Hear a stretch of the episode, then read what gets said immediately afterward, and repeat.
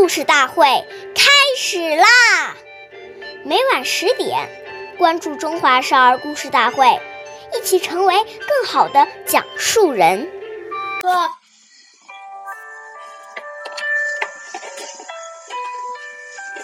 岁月易流逝，故事永流传。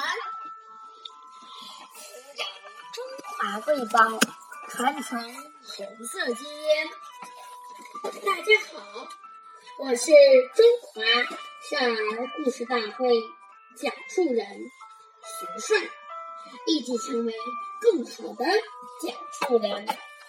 今天我给大家讲的故事是《故事大会红色经典故事》第二十二集：七十四个补丁的毛巾被。毛主席常说，不论是谁，都要注意节约，不能浪费一分钱。我们是为人民服务的，是人民的勤务员。当主席也也不能比别人特殊，也不能脱离群众。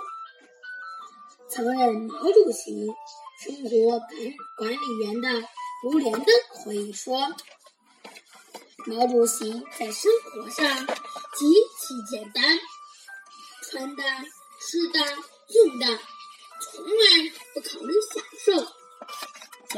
毛主席身上穿的。”除了几套像样的外衣，里面的衣服都是打着补丁，睡衣补了又补。毛主席盖的一条毛巾被上边有七十四个补丁。